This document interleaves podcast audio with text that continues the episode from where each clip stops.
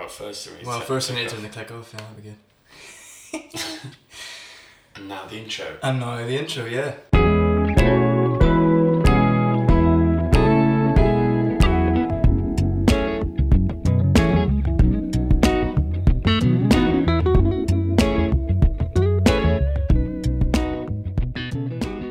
Hello.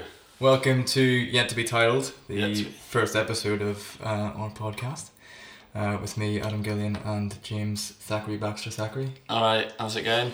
You're alright. You're alright. You're alright. You're alright, love. Basically, we're two guys who just don't know what the fuck we're doing, and we don't really know what we're doing on this podcast, but basically it's just a bit of banter, and yeah, just talking about living in London, not really being from London. And how great it is. And how great it really is. It's amazing. Yeah, we're not bitter, you know. Not at all. No, not at all. A little coffee slurp there.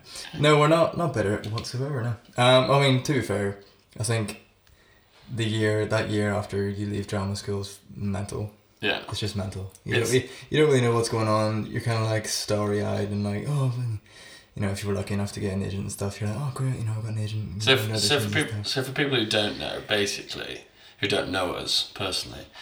Who probably aren't going to be listening to this, but... Yeah. Yeah, this is true. You probably do know. But basically, me and Adam and I, are both actors, musicians, dancers. No, shut up. I hated every dance class I ever had. Yeah. James was good. James is a good dancer. I'm just fucking shit. Yeah. I got better. But we both went to drama school. Went to the Royal Scottish Academy, now Royal Conservatoire of Scotland. Graduated in 2015? Yeah, 2015. Yeah, 2015. And now we both live in North London. Yeah. Trying to make our way in... Making my way downtown. In some kind of creative outlet/industry. Yeah. And make a living / just a good stab at the, the dream. At the old dream, yeah. At the old dream. But yeah, like I was saying, that year once you leave is... For I think anybody, it's just a bit mental. Especially, I kind of thought about this before we were doing the podcast, like things we can talk about. And I thought, like, what I found is people who have went to London drama schools feel, I think they're a bit more set up whenever they graduate because they've been living here for 3 years. Whereas for you and me, it was like, oh, we've graduated, but we've also just left this city that we've been in for 3 years, which is pretty tiny. I mean, it was Glasgow. Really fun, but everything was situated pretty closely to each other. Yeah. You know, the tube is like a circle. Yeah, yeah. The clockwork orange in Glasgow. If you ever experienced it, it's like the Circle Line, but a lot smaller. And yeah, it's a lot smaller. I think there's about 12 stops. You might as well just walk around Glasgow. Yeah, honestly, you might as well. I mean, walking from the city centre to the West End takes about 20 minutes, half an hour. Yeah, then you're like, max. Yeah. But yeah, so that first year, you're just like, what am I doing? Like, I need to get a job in between auditions, but I'm not really like doing anything creative, and don't really know what the hell's going on, and you're broke because you've no student loan anymore. It's basically like graduating in that year was basically like being a student still, but like having no student loan. Yeah. So you kind of wanted to do all the fun things that you did before, and then you realise, oh, actually, I'm like. -1 billion in my overdraft, and the bank is calling me. Thankfully, that hasn't happened, but I know some people it kind of has. So, yeah. And our hearts go out to them. Indeed, they do. We know the struggle. Yeah, the struggle is indeed hard. But I think like you literally have to find your own way of doing London. I think. Yeah, I think the main thing that I've found from leaving drama school. And I guess this is a piece of advice, passing it back onwards. Passing it on. You're so wise, James. Yeah, thank you. You just need to have, as an artist, you need to be dedicated to your craft and really want to do it and really pursue it and pour your heart and soul in, but it can't be the primary focus of your life either. It might be the primary focus, but it can't be the only focus. No. You need to fill your life with so many other things, especially when I think that's the main thing I found when I moved to London. It was I moved here with a specific goal. It drew me to London. You know, if I I don't know where I'd be, probably back at home if I didn't have the drive to... Back in Scarborough. Good old Yorkshire. I know. But yeah, if I didn't...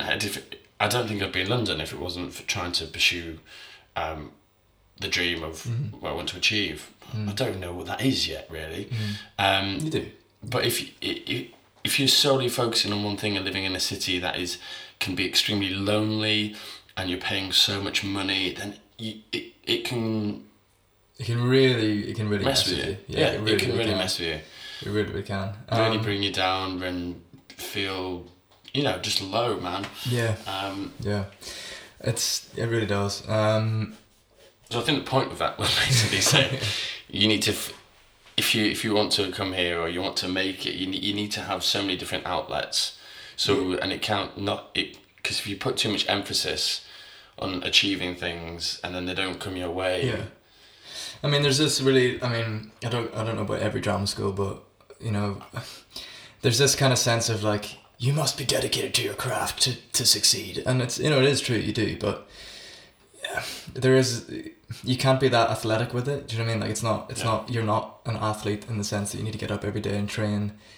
That kind of sense, like you do to a certain extent, but it's a different kind of subconscious training. It's like you just need to be open all the time. Yeah. And practice kind of just going out and exposing yourself to as much art and theatre and music and anything that literally just stimulates the senses. But that's the thing. I think it's acting, especially acting as an art form. There's so much about honing your craft and the specific stage, skills and etiquettes and things you do on stage. But as an actor, it's a lot about life experience. If you don't have much life experience, then it's very difficult to relate that to the characters that you're playing. Yeah. I'm not saying you have to have had, Hamlet, for example. You don't have to. No. People, your father's been poisoned, and. But if he has, definitely use that. Oh yeah, absolutely. Yeah. I mean, it might be a bit raw, and it might be very real to you, which is also a dangerous pathway to go down. It's a lot of untouched and untapped raw material there. Yeah, absolutely. That, darling, you can really, really use. Yeah. Sorry, like this podcast is going to mainly be about chatting a lot of shit. But hopefully we raise some good points, and hopefully some people that we know and potentially don't know here in those art forms and still fighting the good fight can relate to. But yeah, I mean, it really is about. I mean, I'm not really acting anymore. I'm on that music hype, and this probably be a good time to say that James and I are in a band. We are in a band. We're in a band.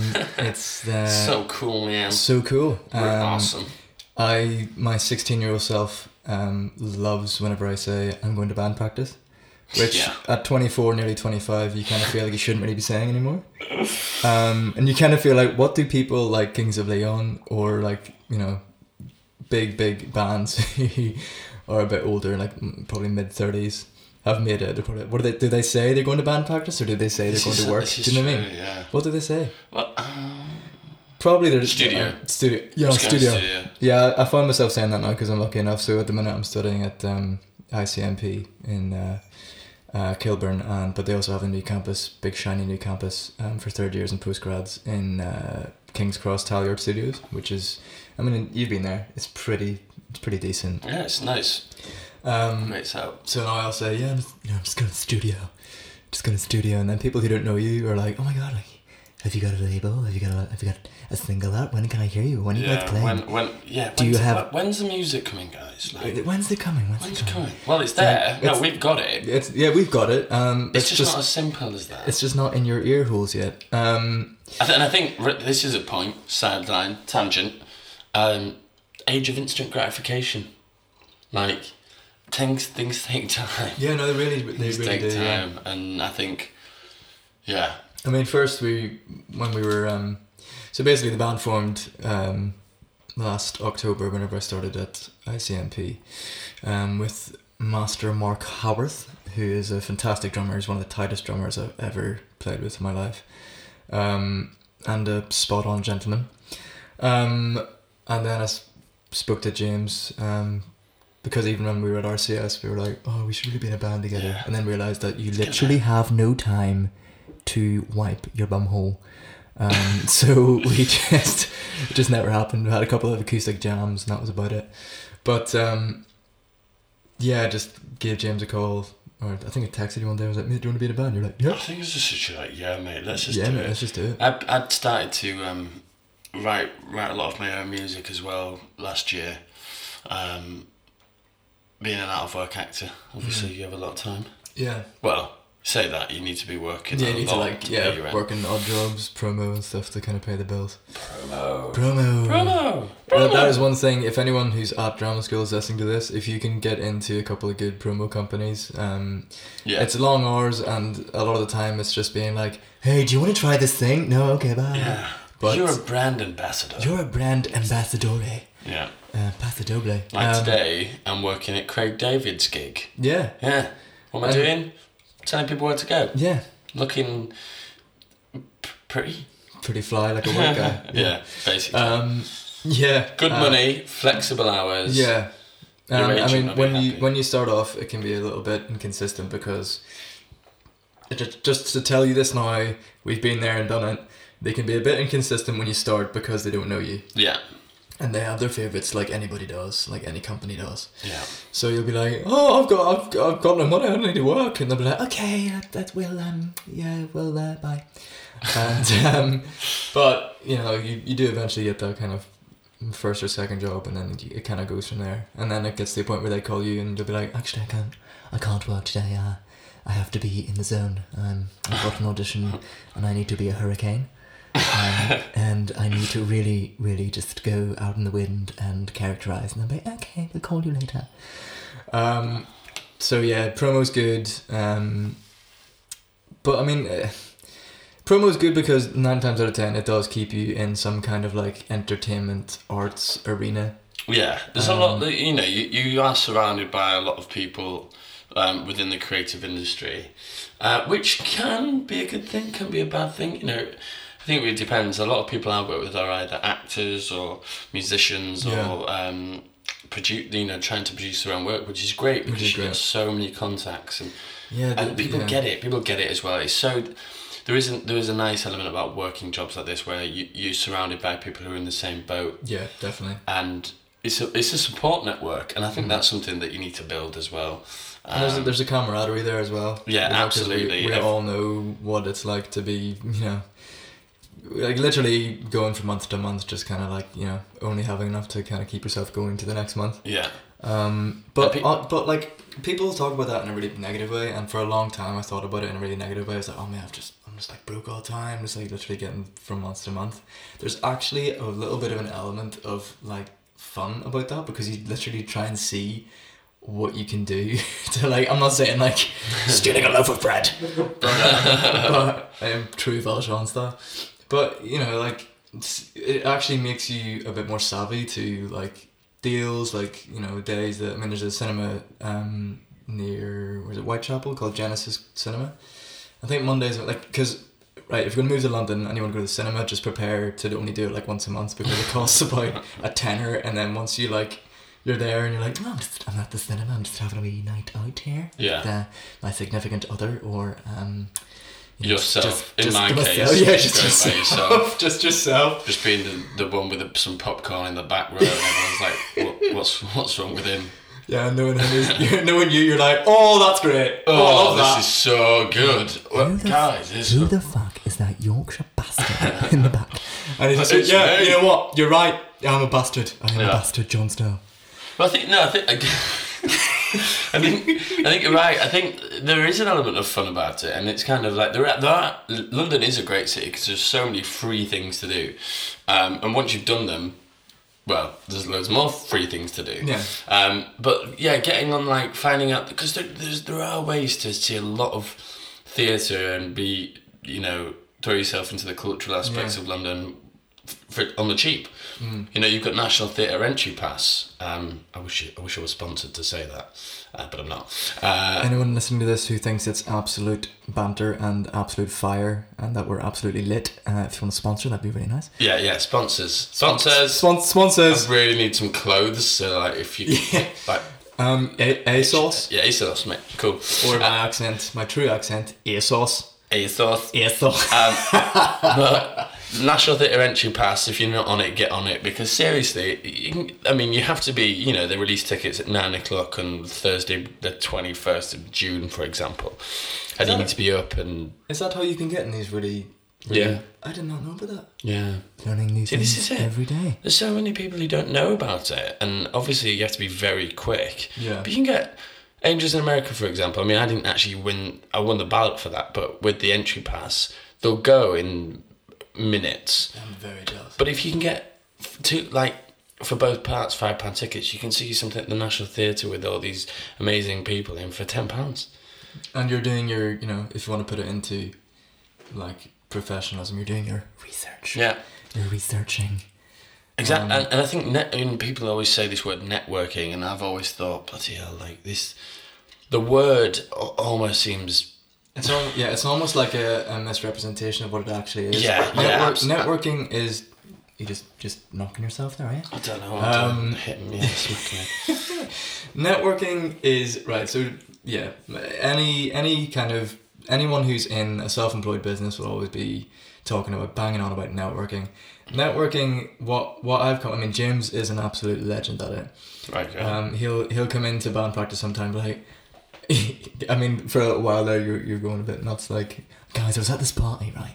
What are you talking about? It was 4 a.m. and I was chatting to this guy, and he ended up being Nelly Furtado's husband, who's also her manager and her producer. That didn't happen, but yeah. But and that is Martin, whose house we're in. I don't actually live here. We just broke into your house. Martin, say hello. Yo, how's it going, Martin? How's it going, Martin? I'm doing very well, just eating a nice roast. Nice roast? Courtesy crispy skin. Crispy skin roast, that's always good. Oh, yes. Was it beef or pork? This is the question. What kind of roast was it? Chicken. And now we know what Martin had for Sunday lunch.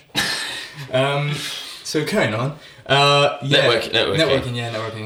Yeah, no. When people say you need to network, and there's I've seen it so many times. Elements of, say you've done a show, you've been to see something, there's someone across the room who you go, oh, they're a famous actor, or they're a director, or I should go and say hi. I should go and introduce myself. But then what do you say when you go up to them? Well, I am an actor. Do you want to give me a job? But this is it. So many people get panic. Yeah. And they go, what do I do? Go hi. And I think those kind of situations put people off. I think, God, networking's terrifying. Yeah. But it generally is. I mean, it's the same way with going into auditions, like audition technique. I mean, I can't really chat because after a year of auditions, I got no jobs. But James seems to have got jobs, so he might know better. They want you to be a human. Yeah. They want you They want to know that you can do a job. But they want you to go in, and they want to know that they can work with you. And they want, relatability. I mean, these people are probably sitting there from 10 o'clock to 6 o'clock non-stop. Same people. And same attitude, same smiley face, same I'll do anything for you to get this job. And even though it is their job, it is exhausting for them as well. So if you literally come in and be yourself, you never know, you might be that, you just might be that Bresh or Freth. Cool. That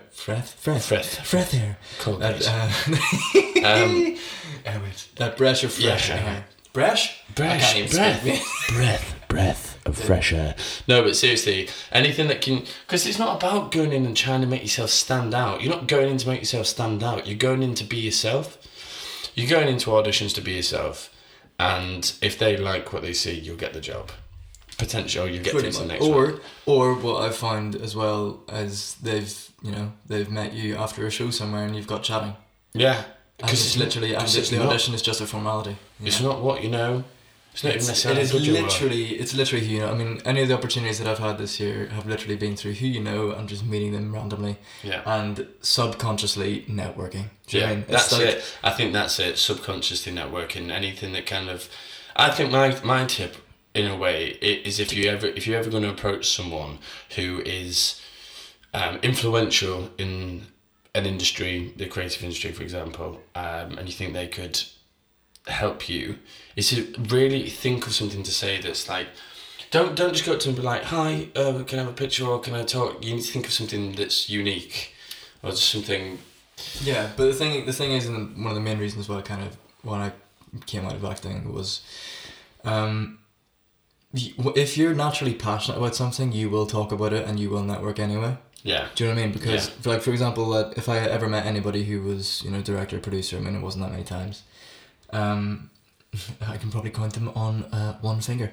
I kind of felt in my head like, okay, I trained for 3 years in this. I need to go over to this person, speak to them, and have something really valid to say, and be really be interesting. Be interesting. Telling yourself to be interesting is the worst thing you can do, because then you're just like, oh, but it's like whenever someone asks what's your favourite song? Who's your favourite bands? And in that one moment, it just literally the thought goes from your head down your body and just out your ass that you just can't say. You're like, oh, well, I like him. Just word vomit. Whereas because I'm probably more passionate about music and writing and artists and things, charts and just everything about music. I can literally talk to you about guitar sounds to lyrics to everything that, and with equal passion. Whereas when it came to musical theatre, not so much acting, I could still do that with acting, but musical theatre, I was like, yeah, I mean, there's a handful of musicals that I kind of like. Yeah. There's, do you want a drink? If you're naturally passionate about something, you will network anyway, because you won't be able to help yourself to talk about it. Yeah. And then they'll see that. So first and foremost, I completely agree with what you said, have something to say. But you will kind of naturally have something to say if you're passionate about it anyway. Yeah. And if it's what you should be doing, do you know what I mean? Then it's you won't be stuck for something to say. No matter how tired you are, no matter how many drinks you've had, you'll still be able to articulate how passionate you are about that thing. So first and foremost, if you're going to approach anybody like that, be yourself. They want to know that you're human. I think that's it. I think in the sense of uniqueness, it is, everyone's unique to a degree, to an extent, and it is about just being yourself, because in that way you do stand out for being just who you are, and you're not just the run of the mill same kind of. Which I definitely. I mean, I don't know what you, but I found for this year for me actually just kind of going, no, I'm gonna go back. I'm gonna really focus on music. I feel like I've come into my own a lot more. I have a lot more ownership of myself, my creativity, and I actually feel more creative. Yeah. Whereas before I felt like I had to be creative in this sort of box to get employed. Yeah. Which is completely the opposite of what this should be. Yeah. They want someone to come in and be like, oh, I thought about it this way. I'm like, oh, that's a bit different. But then having said this, people are going to listen to it and be like, oh, well, I should actually look at that monologue that I do or that song and do it differently. And then it then becomes an inauthentic choice because you're doing it to be different and not out of an actual choice. Just have an opinion on art, have an opinion on creativity and put it into what you do. Yeah. There's a lot of time, whenever we're writing together, because James is a great songwriter as well, anytime we're writing together, we will just edit each other. We'll be like, I'm not sure about that. And that is informed by taste. That is informed by opinion. So the mistake I made between the ages of, 19 and 23, whatever, was literally just tell me what to do and I'll do it. Because I thought that was how you needed to get employed. And I just became really stale and stagnant as a creative person and just didn't really feel creative and wasn't fulfilled by what I was doing. I think... If you're coming out of drama school, or if you're in that graduate graveyard year, which most people have, some people don't. Some people are lucky enough to get a job straight out of the bat. Just honestly, like we were saying about 10 or 15 minutes ago, don't make it your prime focus of life, because honestly, you will literally, your life will feel like a non-event if you're constantly focusing on when the next audition will be and if that's going to give you a job and make your life, enrich your life more. You're already losing, because you lose months. You start to feel like a shell of yourself. And honestly, if you can, James at the minute is auditioning for jobs and is writing with the band and doing a lot of stuff with us, and it's great. It's really, really great, and I can see that it's really helping you. Well, just helping you be happy. Yeah, this is true. Yeah, do you know what I mean? This is my outlet, my other outlet apart from working and things, and just getting out there and seeing shows and living, seeing art and things. It was cheap as possible. Yeah. Just trying to fill your life. Yeah. Because it just gives you outlets and points to switch off. Yeah. Because if you don't know how to switch off. Yeah. Because I'm quite motivated, and I know you are as well, Adam, yeah. But it's kind of, especially if you're a motivated and determined person and you're throwing yourself at it and it's not giving you what you want. Yeah, it's not giving you, you're not reaping what you're sowing. Yeah. So many people do it, man. So many people think they deserve it, and they probably do deserve it. I mean, so many of our friends who are actors, musicians, they're some of the most motivated people. Yeah. Motivated people you'll ever meet in your life, which is great, but it's almost, I mean... One of the people that I thanked the most at drama school was Erin. She was the main person who said, honestly, one of the best pieces of advice that she ever got from Jonathan Price was, have a B life.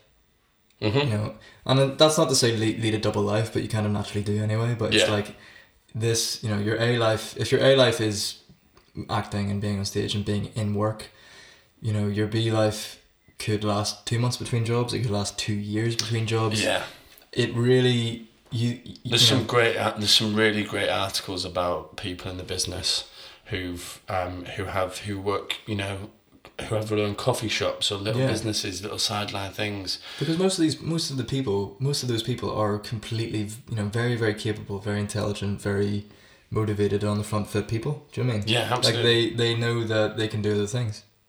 Yeah. Now, for example, your flatmate at the minute is training to be a personal trainer. Yeah. I mean, and she's done really well so far, so, and will continue to, so. Yeah, she's great. She's worked in TV quite a fair bit, since graduating with only 2 years. Yeah. She's trained to be a personal trainer. She's manages accounts for social media, has Instagram pages, and she's, building big followings on them as well. There's so many ways to be creative, and it's literally about finding ways to. I mean, I don't want this to sound like we have massive, like, limitless, like we're only using 20% of our brains. But it's like if you can literally find, because if you're waiting for the next audition, which could be, you could have 2 a week, or you could have 2 a month, or you could have 2 a year, depending on just how auditions are going in your favour. You could, if you're literally just doing that pay the bills job in between, you will go nuts. Yeah, I guarantee you will go absolutely nuts, and you'll pack it in. Yeah, you'll pack it in. And going back to the work that you do to live in London, that kind of thing, there is a double-edged sword to this. Working with actors can be you do have that team, that camaraderie behind you, but also I was working a job. When I first moved here, and I was surrounded by actors, and it just wasn't the right job for me, because I was going to auditions and not getting what I wanted and struggling, and then being surrounded by actors who were also struggling, and it just brought me down even more. It's a bit of a toxic energy. Yeah, but I think that was a very personal thing, and I think that was something I needed to just grow with and almost get over. Yeah. And to realise that it's not about them, it's not about their lives. It is about your life and nurturing yourself. Yeah, looking after yourself. It really is. It really, really is. I mean, one of the best things you can do is, a gym membership. Even if you're going like once a week, just keeping yourself just going. Yeah. I think since the kind of fitness boom in the past decade, there's a lot of people are like, fit fam, hashtag fit fam, and they go and just if you're literally just going to the gym, just do a bit of a workout. You don't need to be going to try and get massive. Yeah, you really don't. You need to do things for yourself. It's just for yourself. Yeah. It's for your physical well-being. If it gets the endorphins going and you feel really it elevates your mood really. Yeah. I mean, this is one of the things that I realized this year is doing the promo jobs, and they're quite long and tiring and stuff. I can do them now. Mentally, I can go in and do it, because I know that on Friday morning we've got band practice, or I can go home and I've got to write a song for this week's classes, or I'm just much more engaged in my own life. Whereas before, it was literally just living in a house, because before I moved here, living in a house of other actors and things like that. All kind of similar age, similar stages, and it was really, really fun. Yeah. It was really, really fun. But it was kind of most out of work actors will be working shift work at a restaurant or a bar or promo stuff, and you could be coming back at 2 o'clock in the morning when someone else in the house has to get up at 5 for their job. I just was chronically exhausted and I was going a bit mad, to be honest. Yeah. So I kind of was like, no, I need to move a little bit further out of London. You know, I'm kind of Northern Irish guy, born and bred, kind of, and I'm used to seeing nature and green and kind of having cleaner air. This is a good point actually to raise, is where you live. Yeah, it's the space, really... the space that you have in as London in this example, but wherever, is it's the only space. It needs to be yours. It needs to be somewhere that you can come back to after whatever kind of day you've had, and you go, just relax. Yeah. You can be yourself. You can switch off. You can do whatever you like. But I think it's very key and important to whatever space you have and wherever you live, to feel like you belong there and you can make it your own. I've lived in two places now in London. Both places I've liked to a certain degree, but where I've just moved to North London now, only down the road from Adam, and where I lived before. Which is great. It's great. It's pretty damn great, and I'm so much happier here. Yeah. But there is an element of it grew stale for me. It grew stale creatively. It had a lot of just a negative impact on my life after a while, where I was living and. I was scared to move. I was scared what it might bring. I was thinking about leaving London and all these kinds of things. But it was important for me to move and find a place where I feel happy and yeah. It really is. I mean, if you're already at a London drama school or music institution or whatever, you'll know this yourself already. You know yourself, but yeah, if you're anywhere else, I mean, if you're at Lippa or up in Glasgow or over in Dublin or anything like that, and you want to make the move to London, you really don't feel like you need to live like zone 1, zone 2, zone 3. Yeah. Because you will be paying through the bloody nose for a shoebox, and that's not a word of a lie. Yeah. Just for the sake of being able to get home quicker and get to places quicker. Like, honestly.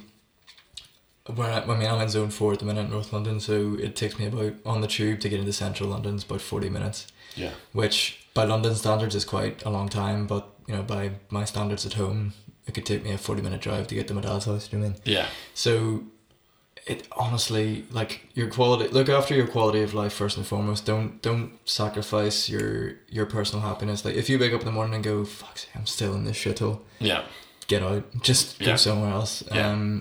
Get out further north's nice, and if you can get anywhere in kind of West London that is cheap, which is hard to find. I mean, you were in Chiswick for a while, which was really nice. Terrible house, great area. Anywhere that has just a park nearby or trees in the road or anything like that, hard to come by, but if you take the time to find it, honestly, you will feel so much happier, because the majority of jobs that you will have will be in the city or somewhere that is hectic and busy with so many people. And I mean, this is just down to personal preference, but most people that I know here are creative, like to kind of come out and just have somewhere to quiet, chill, relax, calm. That's it. It's as we're saying, with the jobs as well, if you're completely surrounded by it all the time, you'll be driven nuts. Yeah, you'll go nuts. Even if you have the most drive, like a big drive and motivation, dedication and all this stuff, you'll reach a point. Because cities do that to you, and especially when you've left drama school and you're an adult, and you're paving the way for yourself. It can, I mean, even living in Glasgow. I mean, I mean, the flat that I had in Glasgow was sick, and so was yours. We were really, really very lucky. Really lucky Glasgow, to be there. It's a different beast. It's a completely different beast. London's like nowhere else that I've. Yeah, which, you know, has its pros and has its cons like anywhere, but even living in Glasgow, and we're living just right in the city because RCS was right in the city. Yeah. Even if I was coming to the point where I was going to be going home for Christmas or whatever, I was like, oh, can't wait to get home. Yeah. Can't wait to get home and have that kind of really, like, recharge the batteries, quiet. And, you know, that was kind of a city where if it was during the week at night time, it was dead, which is Belfast is exactly the same. But at the weekends, like, I just literally, where I lived, my window was just above, like, a back alley, so Glasgow is built, like, kind of a bit like America, like, it has blocks. Yeah, it's very square. It's very square, yeah. Very symmetrical, so you'll have, like, main streets and then, like, the little, like, lane behind that. Mm-hmm. So where I lived had a lane behind it. Literally, I think every night at about 3 o'clock, I mean, we were up for, like, bodycon for like 8 a.m. in the morning, but 3 o'clock, I swear there was always two Scottish, like, hobos. One of them was like, I mean, it sounds awful, one of them was like talking about ending his life, the other one was trying to talk him out of it. Like, God. But I can only assume that that's what it was, because all I could hear was, "I'm gonna do it, I'm gonna do it, Johnny, I'm gonna, okay, don't fucking do it, don't do it, man. Don't do it, don't do it." Probably talking about smashing your window in. No, honestly, that, yeah. And I'm just sitting there like, you know, like middle class boy from Belfast, like, "Oh, I hope they don't do it. Should I go down and speak to them? Oh, I don't know. Put my slippers on." Yeah, I don't know. But yeah, it was good fun. But basically, I had the idea to do this podcast because I thought, hey, it would be really cool to just, we have so many stories and nobody really, when you're kind of mid-20s, kind of just a year or two out of drama school, kind of talks about. Yeah, I think. I mean, you've got that honest Actors podcast that your guy Jonathan Norton does. I think. Yeah, this is your. Which is great. But I think even then, as an artist, there's always an element of yourself that you're not showing. If this is being publicly. You might speak to friends about how shit your life is and how much you effing hate one person in the industry and blah, blah, blah. Yeah. But I think things with, like, if you're putting things out publicly, you're not completely going to be honest. No, of course you're not, yeah. And I think, and maybe we're not, but I feel like we're willing enough and open enough to kind of... Yeah, I mean, I will literally say for a year I did not work at all. And, like, my first year out of RCS, I didn't work at a single job. Yeah. I did, but it wasn't like a, agent gets you an audition and then you go through all the rounds and then you nail it and smash it and then you get the job. It was through a friend from class, worked with Jam Theatre out in Marlow, which is, I think, Oxfordshire? Or Buckinghamshire or something like that. But they were really, really nice. It was a really nice job. Basically, they kind of have a they have Jam Academy. I mean, Joe and Mark, the guys who run it, are just, they're insane. The dedication they have to their students is just it was really inspiring. I would recommend if you live in that area to give them a call and see if they need any help. But yeah, they basically have like a graduate show, and they needed, every 2 years they bring in a professional actor, which at the time I was like, I'm not professional, no. I train, but I don't know what I'm doing. Which we'll talk about as well, which is hilarious, like this kind of imposter syndrome. Yes. But which is very real. Very real. But yeah, we did Dogfight and Loserville. So I kinda did two shows in rep. And it was great. It was really, really fun. And they basically bring in a professional actor again. I'm like cringing when I say it. So the kind of ones who are about to go off to drama school kind of see what drama school does to you. Yeah. And I was like, don't put that pressure on me. I don't know what I'm doing, ever. So I had that, but like literally year, didn't audition after audition, got so far, didn't get there. And literally confidence just goes down after each and every audition that you don't get. And Jesus. After about 6 months, you're like, seriously? And you can feel that your agent is a bit like, yeah, well, maybe hopefully the next one will be the one. And you're like, I'm really sorry, I'm not paying your wages right now. I think this is another thing we'll talk about as well, is agent-actor relationships. Yeah. Yeah. How they need to be. I think we both have enough experience now. Yeah. They really do. I mean, we touched on, we got a bit of advice on this from drama school and stuff. I mean, if you feel scared to call your agent about anything, you're with the wrong agent. Yeah. Because it's hard enough going into auditions and having casting directors and casting teams be, not even look at you when you come in the room sometimes. I mean, to be fair though, I think I've been quite lucky, and we've both been quite lucky. Most casting teams now will talk to you and engage, and they'll smile, and you know, if you, they'll talk to you and stuff. They're not beasts. No, there's less and less nightmare drama or audition situations happening, I think. Not saying that it's easier to get the jobs, but I feel like a lot of auditions I go into now, there's a good atmosphere about it, and it's you know, you can go and do your job and just feel comfortable and relaxed. I mean, you still are absolutely shitting your pants. That never leaves. Yeah. But I think that's something to talk about as well. I think there's an element of, you know, shitting your pants, but there's also, I think I've potentially reached a point now. Not saying I'm perfect at all as an actor or audition process or anything, but you just gotta sometimes let things just go. You gotta go in egoless and go, well, I'm gonna do my best, and you might be shitting yourself to just do your best. Yeah. But you can only be yourself, and as soon as you take the pressure off yourself, then I think the shitting yourself. It kind of goes out the window a wee bit. I mean, quite literally, like. Yeah, I mean, some of the best auditions I ever did and got recalls and got quite far in the process. Were they were the ones that I kind of went in was like, nah, there's no way I'm gonna get this. Yeah. And you kind of. Some child is going absolutely nuts. I do apologise to all of our zero listeners. We're indoors, and some child is outside, and this microphone is playing in the sunshine. But yeah, they're the ones that I kind of went in was like, I'm just going to go in and try and just enjoy singing. Yeah, just enjoy singing this song. And people say this, and it's almost cliche, but it's just an opportunity to perform. Like, it honestly is, because you probably do more performing in auditions than you actually will in some shows that you actually get. Yeah, so it's an opportunity to just go in and show people what you're worth, and you don't know where that's going to lead. Casting directors might be like, you're not right for this, you're right for something else. I know it sounds cliche, but it is actually true. Yeah. It's happened to me a fair bit. Yeah. And that, in a way, is networking. Yeah. Auditions are networking. Yeah. You don't have to worry about what you're going to say to someone at the bar or wherever. I mean, you just go. Yeah.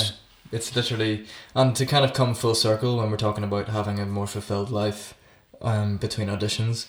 The more that you are focusing on other things and have other things going on, the less you will overthink your auditions. Yeah. And you'll go in and you will probably do a much better job than you would if you were like, okay, I've got this audition.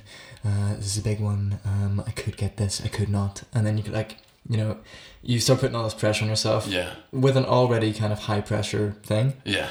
I think if I went to the audition now...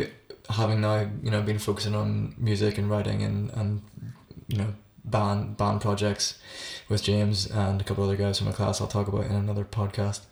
If I went in now, I think because I'm not putting all my eggs in that basket, I think I would do a better job. Yeah. I think I'd be more creative, I would be more relaxed, and I would have a bit more fun with it, and I probably would do better. And the post-audition time, the stress, the anxiety, all that stuff...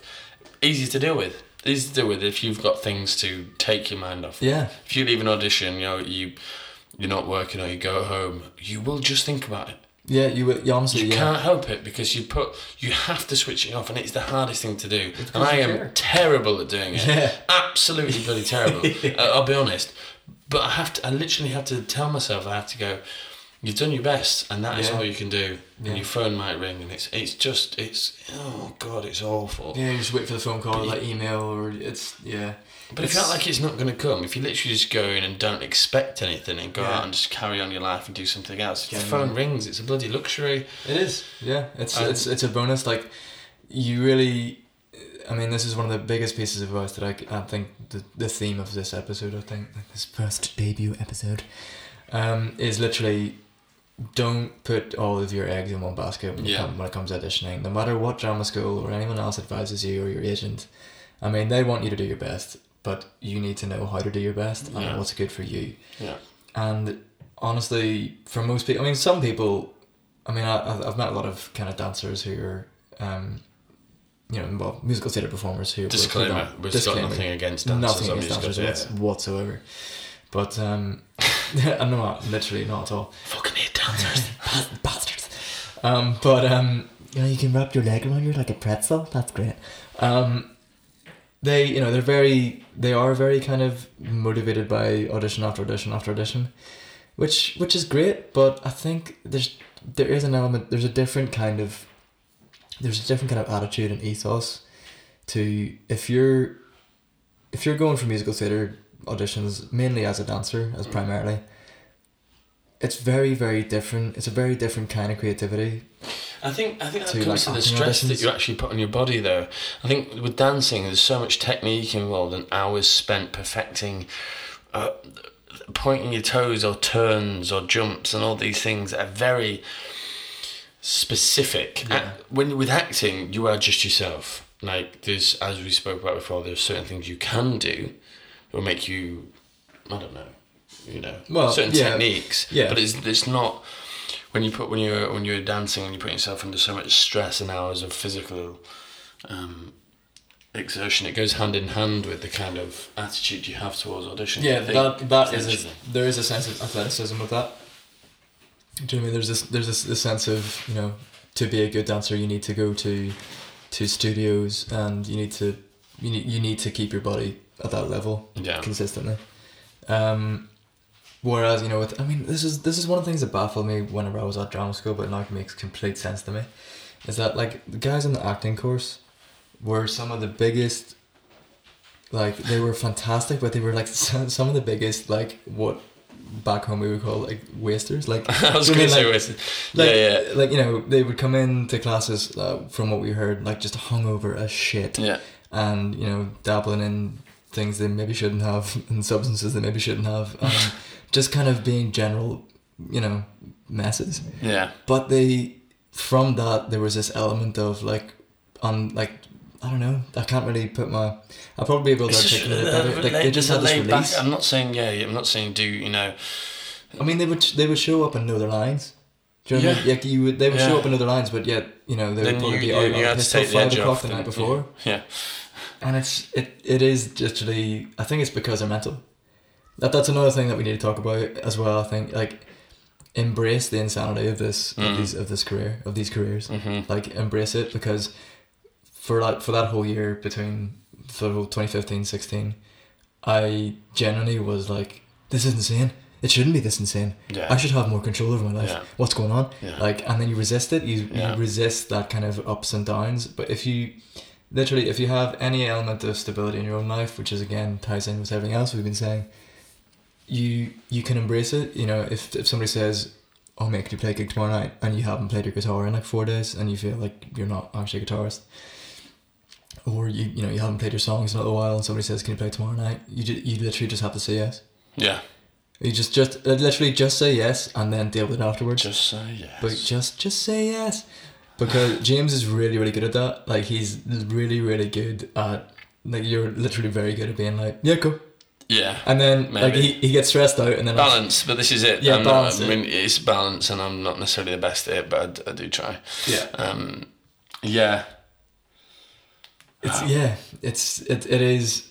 We were going to talk about imposter syndrome. So, that kind of element of... We've been... You know, you've been acting... I assume, or in theatre for what, I don't know, maybe 5 years before you actually go to drama school.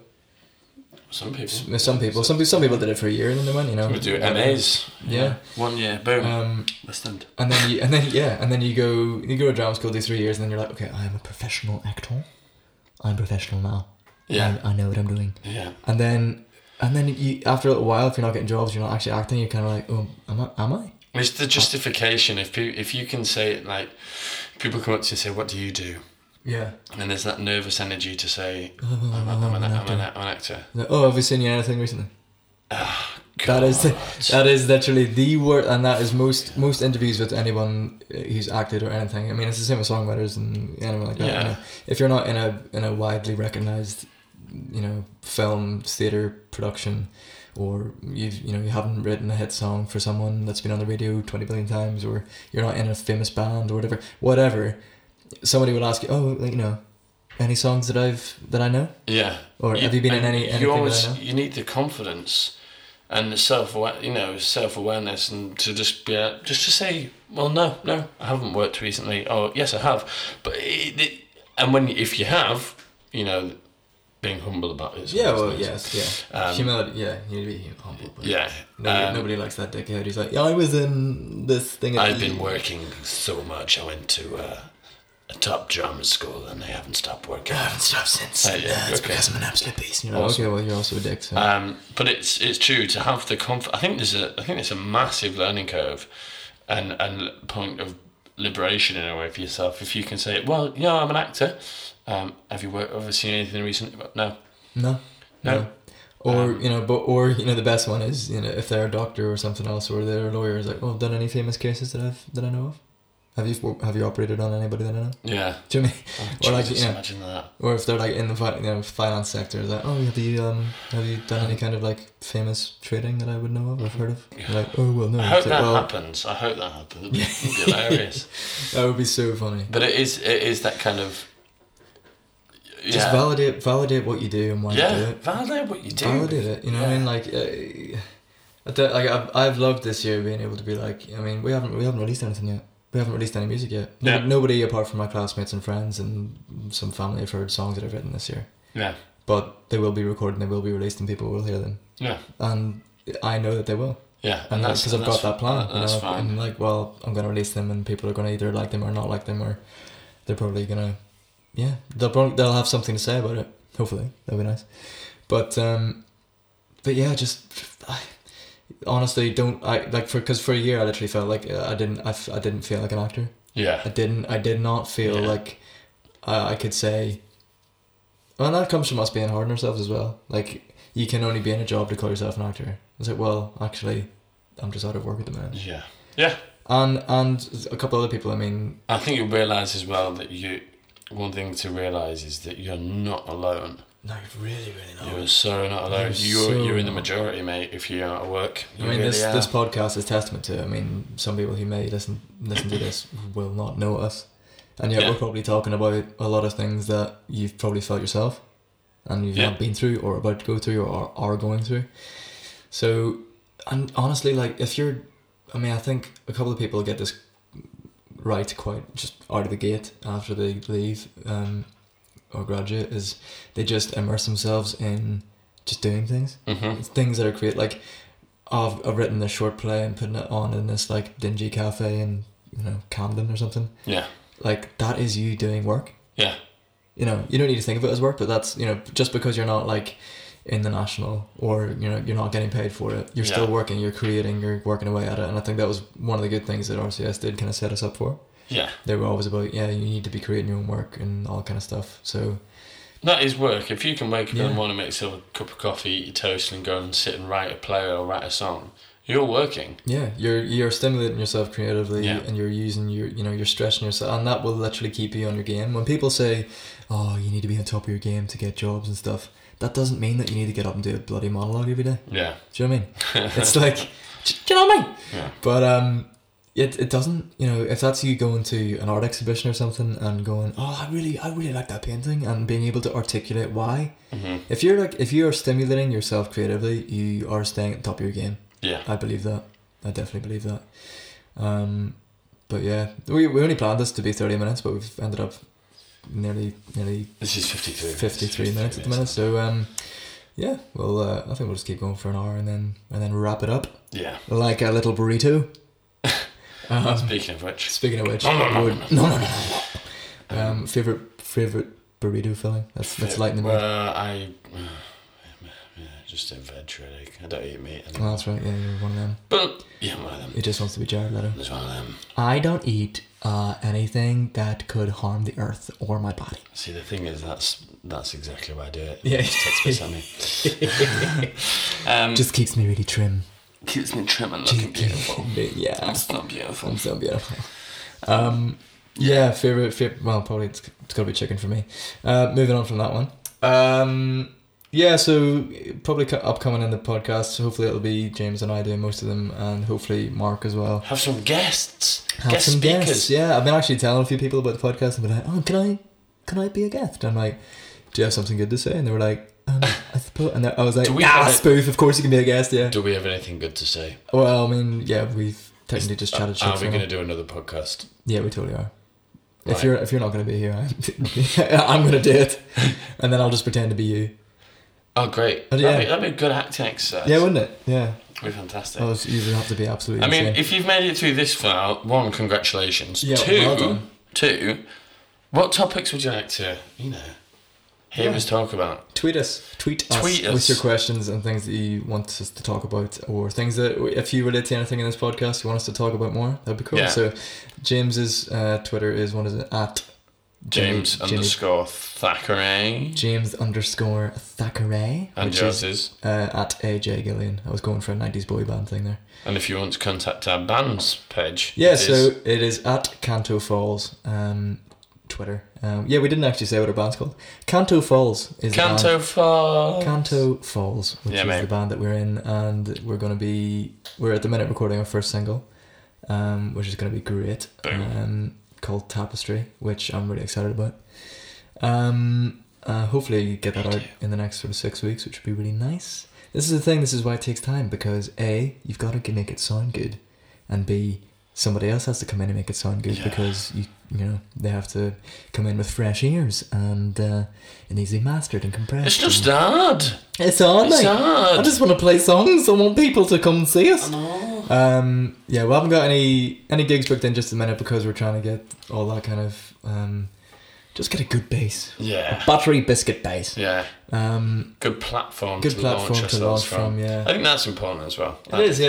I mean, that's one thing I've learned this year. I mean, some people will be like, well, just play gigs. It's like, well, no, man. Like, because then you go to gigs and people like the music. Can we buy your music? Oh, it's not. Yeah, or can we like your peers? Like, oh, we don't have any. And it's if you can have, I think as a band it's important. If you can say, oh, can we listen to music on Spotify? Yes, you can. Yeah, you can. Sorry. Have you got video on Facebook? Yeah, of course. Yeah, because I think almost. And you've got, God, this is going back. We've got to justify ourselves as artists. But if someone says, can we hear your music? And you're saying, oh, I don't have anything recorded yet. Do you feel like you lose validity? I did in January when we first started getting the live act together and actually started recording together as a band, because we were writing since October to December, but we've actually only been like full band kind of rehearsals and going at it properly developing since January. But now I've been like, well, actually no, we're recording, like we're doing the work, we're going to release it, it's going to be out soon. Yeah. And if you go to our Twitter page or Facebook page, you can actually see that we did a little like teaser video, which was a lot of fun to make. And James fantastically edited it. Yep. Pieced it together. Pieced it. Smashed glass. Smashed in some piece. Punny guy. Million pieces. Really, really good, man. Yeah. So I think at first I was like, oh, well, I haven't... But then again, I think I learnt from that kind of like not being able to say I'm an actor because I'm not in jobs. Yeah. So, actually, can I hear anything? No, but you will. Yeah. Do you know what I mean? Like, literally just... balls to the wall, yes, you will be able to very soon. Yeah. We'll be playing gigs and we'll be letting you guys know on this when those will be and where they will be and how much they will be, which will hopefully be not that much because nobody has any money. And we'll just, in future episodes, we're probably going to be talking more just about, again, audition stories, keeping a sane mind when you're doing creative things and trying to have a creative job. Not just in London, but anywhere in the world, I think. Yeah, yeah. But our experience at the minute is limited to London. Hopefully you've been able to relate to some of the things we've talked about. We've enjoyed chatting absolute shit. Yeah. And hopefully. This is not shit. But we're rambling. No, we're rambling. The time is 10 to 3 on Sunday the... 9th of April. We'll put this... Oh, we'll need to set up a SoundCloud page on actually for this. Okay, well, yes, you will be able to listen to us on SoundCloud. We'll be putting this on our band pages and our personal pages so you can have a little listen. This one was basically just an introduction to see what the crack is. And, tune in for more. Tune in for more. Have a nice day. Have a lovely day. Enjoy. Bye.